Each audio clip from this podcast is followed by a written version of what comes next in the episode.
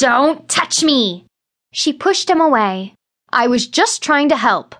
She stood up, pulled down her dress, and excused herself to the bathroom, then returned with a wet towel dabbing herself. Broom, please.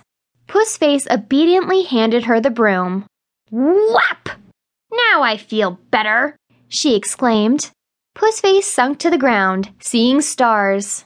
Now, like I was saying, you stupid cat, tomorrow I want you to go house to house throughout this whole neighborhood, hiding in backyards, peeking in windows, trying to find where this girl lives who switched bodies with Surla. Got that? The next day of school was pretty much the same for Surla. Craig was flirty, Tiffany was snobby, Chrissy was distant, and Todd was nice even after the incident with Cathy's mom. During lunch, Todd helped Surla with her studies in the library, where Cathy's mom said they should study. After school, on the usual walk home, Tiffany stopped Surla. I see no one is giving you a ride home today. Likewise, Surla responded. Tiffany and her two friends followed beside her. Don't you remember me telling Craig I won't be needing a ride home from him anymore because I'm about to receive my license? What Surla did remember was seeing the back of her head in Craig's car yesterday, but she decided to say nothing. She still saw the missing cat notices posted everywhere, which was more important at the moment than Tiffany's rude comments. You think you're so hot these last few days, don't you? The conceited girl kept on. What are you talking about? Surla pretended to be confused. I've always been hot. I wouldn't say that. She raised an eyebrow, but recently you have come close to looking normal. Surla stopped walking.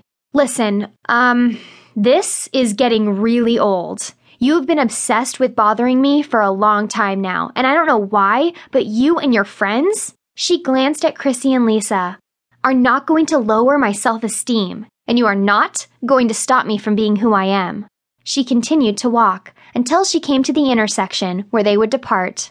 Yeah, well, Tiffany was searching for some last words. You just better watch your back because anything can happen. Just be ready for it. Surla sighed and continued down her street. She's never going to quit, Surla thought. Saturday morning was brighter than the usual days for fall. Rays filtered in through Cathy's curtains and onto her bed, where Surla was curled up in a ball at the bottom. She stretched, accidentally hitting Cathy with her arm, waking her also.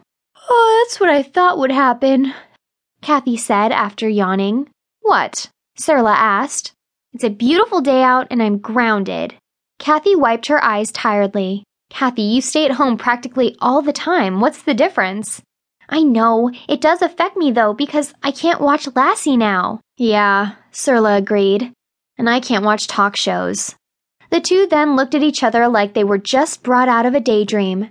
Cathy spoke first. Do you think I'm beginning to think like a real cat? I know what you're saying. I'm feeling more human every day. This is scary. Yeah. Do, do you think this can become permanent? Like, I could be stuck as a cat for the rest of my life? No, it can't be, Surla answered.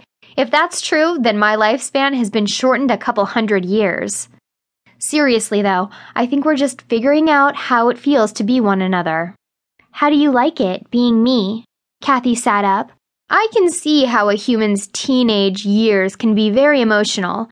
I've never felt so many feelings as I do now that I'm being you. I mean, before I was able to feel angry and frustrated with Itis and even envious of the cat from across the street, but she patted down her flyaway hair. I never felt anticipation for tomorrow or excitement to meet new people like Todd. Most importantly, I never felt loved like what being a part of your family did. Thanks, Surla. For what? Crossing paths with me.